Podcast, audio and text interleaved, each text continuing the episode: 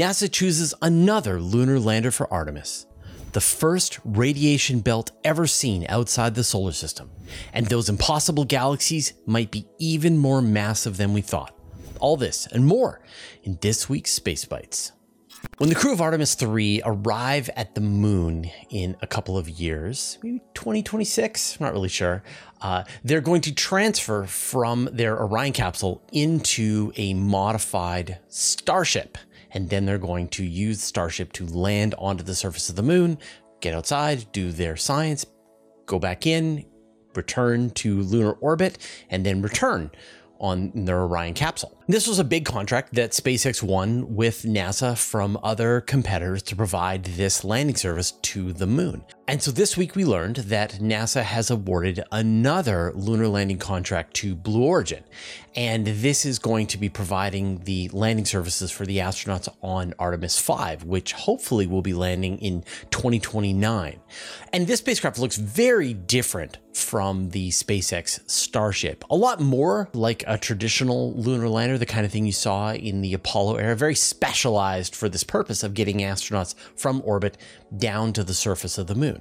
The lander is going to be called Blue Moon, and what makes it very different from the SpaceX Starship is it's going to be fueled by liquid hydrogen and liquid oxygen. This is a very tricky fuel to use in space because it has to be kept extremely cold, and liquid hydrogen is a very difficult fuel to keep in any kind of container. It's always trying to escape.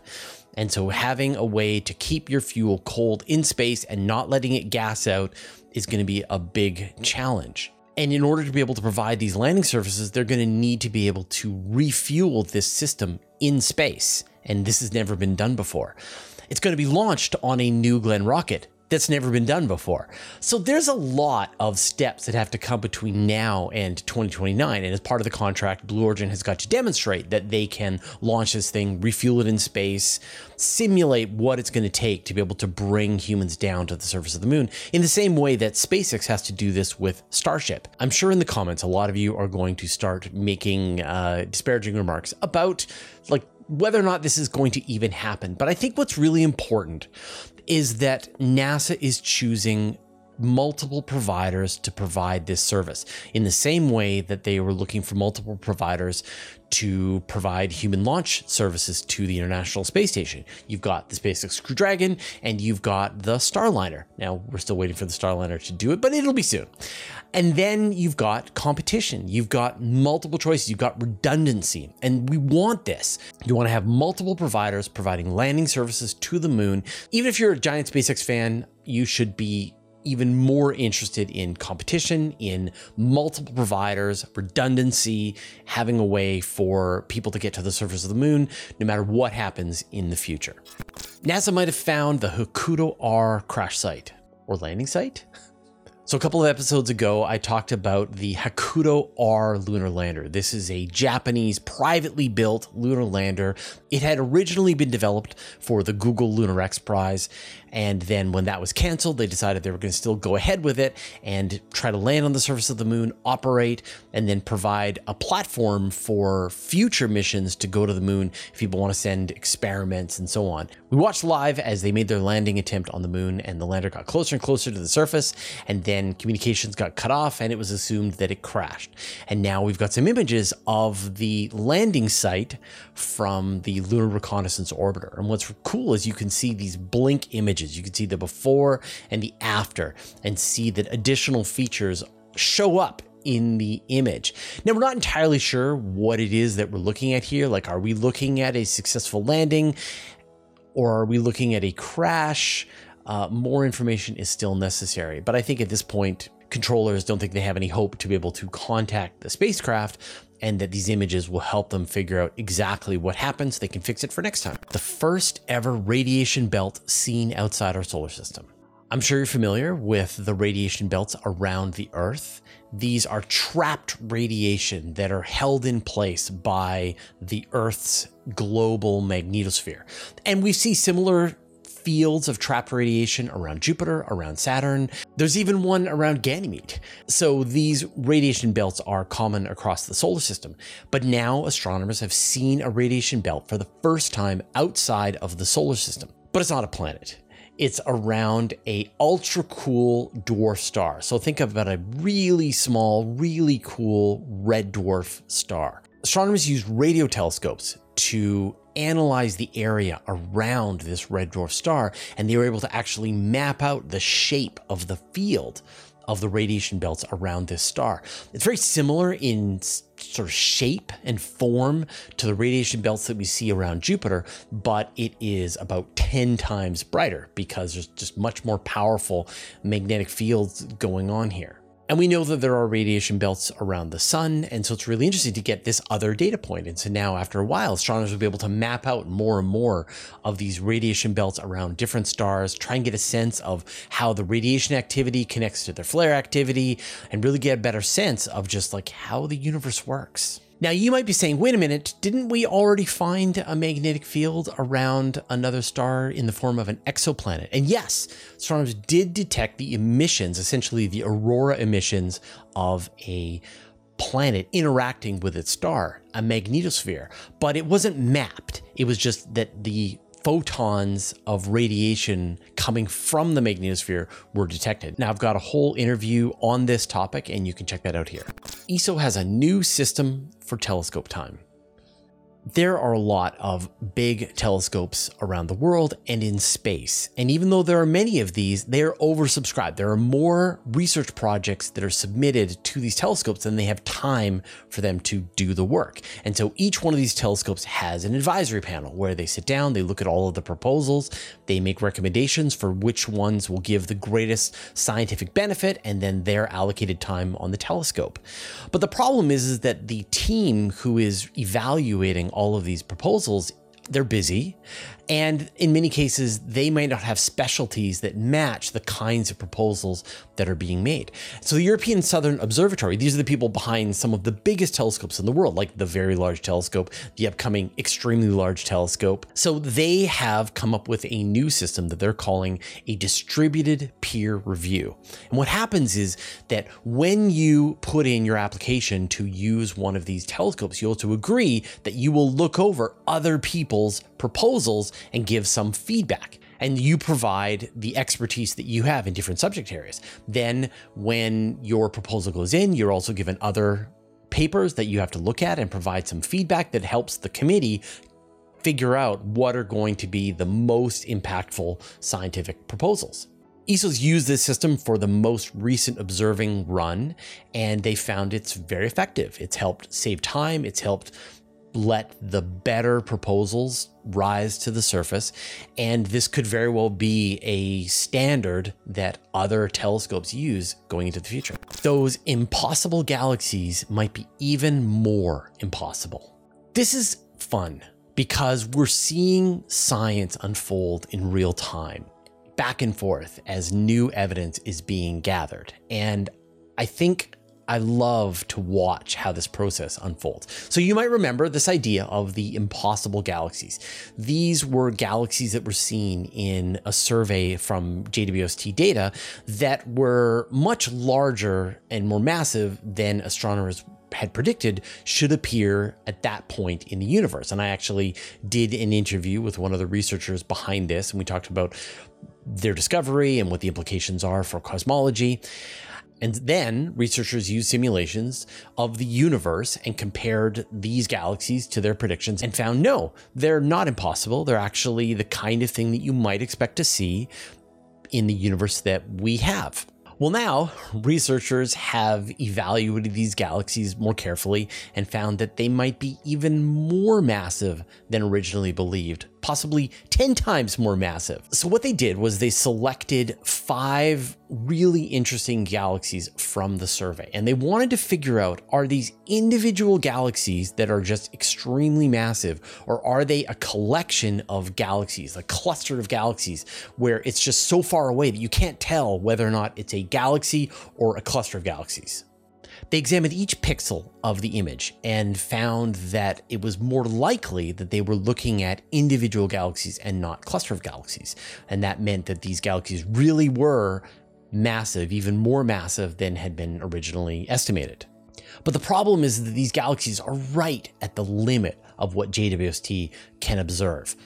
They're going to need more gravitational lensing, where you've got very massive galaxy clusters in the foreground that are lensing background galaxies, providing more magnification. So you really can estimate the size and shape of these galaxies properly. And again, this is really exciting. Like, yeah, you're going to hear us go back and forth. Oh, they're small. Oh, they're large. Oh, they're small. And this is fine. This is how this process works. As more and more votes are cast, as more evidence is gathered, as the evidence is reevaluated, and astronomers eventually hone in on what is the most likely result. And we don't know what it's going to be. And I can't wait to find out. It, it, like, it amazes me that people have a, like, people will post in the comments. I guess, like, people just don't understand science. That, that science is done in this way, transparently, where you can gain new evidence and overturn the results of what somebody else said. And then they can gain new evidence and overturn the results of what you said. And people are watching and are having conversations about each piece of research and they're reevaluating every single building block that goes up into your discovery. And, and imagine if the rest of human society use that same technique to evaluate everything that we do, the way we live our lives. And we don't. We make assumptions, we fall into uh, standard ways of thinking, we beg the question, we assume the outcome, we ignore the evidence that is against our beliefs. And I think human progress is held back from us being transparent and revealing stuff in real time. So, after every Space Bites episode, we put up a vote in the community where you can vote on the story that you thought was the best. And so, last week's stories, the one that people were most excited about was Juice extending its antenna. Can't argue with that one. I thought it was great. And then the second place one was the new way to measure the expansion of the universe. After this episode of Space Bites, we'll put up the vote and definitely go there and pick the story that you like the best. And that gives us feedback that tells us the kinds of stories that you're interested in and also just like tells us what you're excited about. And make sure you subscribe to the channel and then it will appear in your feed when we post the new poll. A fast radio burst that went through a star. Fast radio bursts are one of these mysteries that astronomers are on their way to figuring out what it is that caused them. These are these really bright flashes in radio waves. They can just last a few milliseconds, and they clearly are coming from a very energetic event. They're coming from galaxies that are billions of light years away. And the problem with studying them is that they appear randomly across the sky, and very few of them repeat in any way. And so you have to pretty much just be watching the entire sky to be able to see one of them. Astronomers aren't entirely sure what causes them, but it seems to have something to do with neutron stars or maybe magnetars very extreme magnetic fields that release suddenly and and send out this flash of radio waves. Astronomers got lucky when they saw a recent flash where the light coming from this fast radio burst was polarized in a way that told the astronomers that the light had passed through the atmosphere of another star.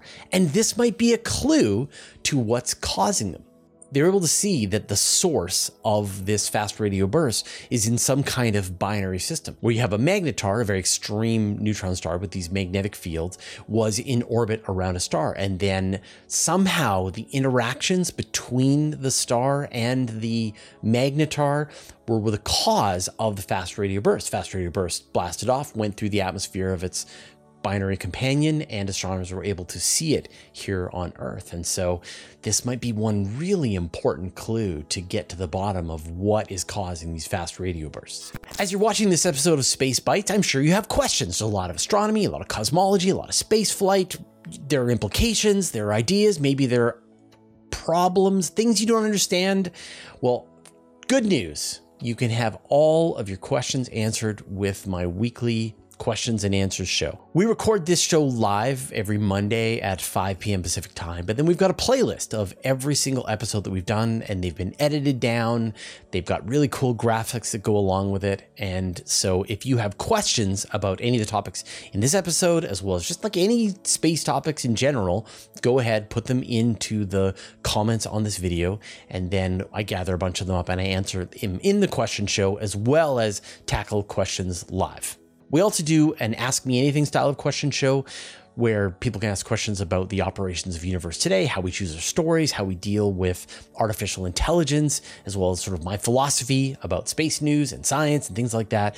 And that is on the patron only feed. So if you want to join that, join our Patreon. Go to patreon.com slash universe today. There could be strange matter inside neutron stars.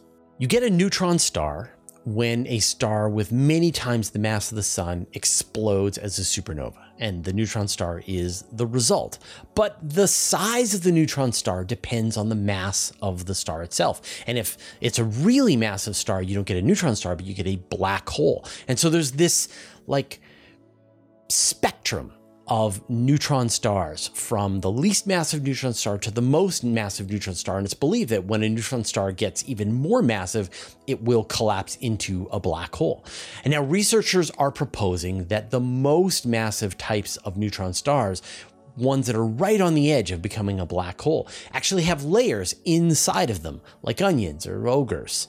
And so on the outer part of the neutron star, you have the neutrons, where the protons and the electrons are smushed together with so much force that they turn into neutrons. But there's even more force inside the star. And so it's believed that then this additional force breaks apart neutrons into their component quarks. And so you have this soup of quarks, of strange matter inside the neutron star. And this core could be one kilometer wide across of like a soup of quarks and a little more mass coming into the neutron star, and it fully collapses into a black hole. A polar cyclone on Uranus. Uranus takes 84 years to orbit the sun, and it is flipped over onto its side. And when you think about sort of the orbital dynamics of it, that means that we only get a chance to see, say, the North Pole of Uranus once every 84 years. The last time we were able to see the North Pole of Uranus, radio telescopes were in their infant stages. Like this was back in the 40s. So now we have enormous arrays of telescope, worldwide collections of telescopes are able to turn and watch Uranus. And one of the interesting new discoveries made was that Uranus, like the other planets with atmospheres in the solar system, has a polar vortex. And astronomers weren't sure this was going to be there because Uranus is rotated over onto its side. And while Jupiter and Saturn and Earth and Mars all are orbiting perpendicular to the sun, Uranus is flipped over on its side. And so, would you get a polar vortex at the poles in the same way that you get them on these other planets? And the answer is yes, that clearly the dynamics of having this planet rotate and having different amounts of solar energy hitting it creates this polar vortex. But like the pictures are are awesome and it's really cool to see that even a planet that is so bizarre still has some familiar features. And it just like another reason we need to send a mission back to Uranus. All right, those are all the news stories that we had today. If you want to dive deeper into any of them, we have links in the show notes down below. You can get even more space news in my weekly email newsletter. I send it out every Friday to more than 60,000 people. I write every word, there are no ads, and it's absolutely free. Subscribe at universetoday.com slash newsletter. You can also subscribe to the Universe Today podcast. There you can find an audio version of all of our news, interviews, and Q&As, as well as exclusive content. Subscribe at universetoday.com slash podcast or search for Universe Today on Apple Podcasts, Spotify, or wherever you get your podcasts. A huge thanks to everyone who supports us on Patreon and helps us stay independent and keeps ads at a bare minimum. Thanks to all the interplanetary researchers, the interstellar adventurers, and the galaxy wanderers. And a special thanks to Just Paul Davis, Vlad Shipplin, Jay Dennis, David Giltonan, Modso, George, Jeremy Mattern, Jordan Young, Tim Whalen, Dave Verbeoff, Andrew Gross, and Josh Schultz who support us at the Master of the Universe level. All your support means the universe to us. All right, that was all the news that we had today. We'll see you next week.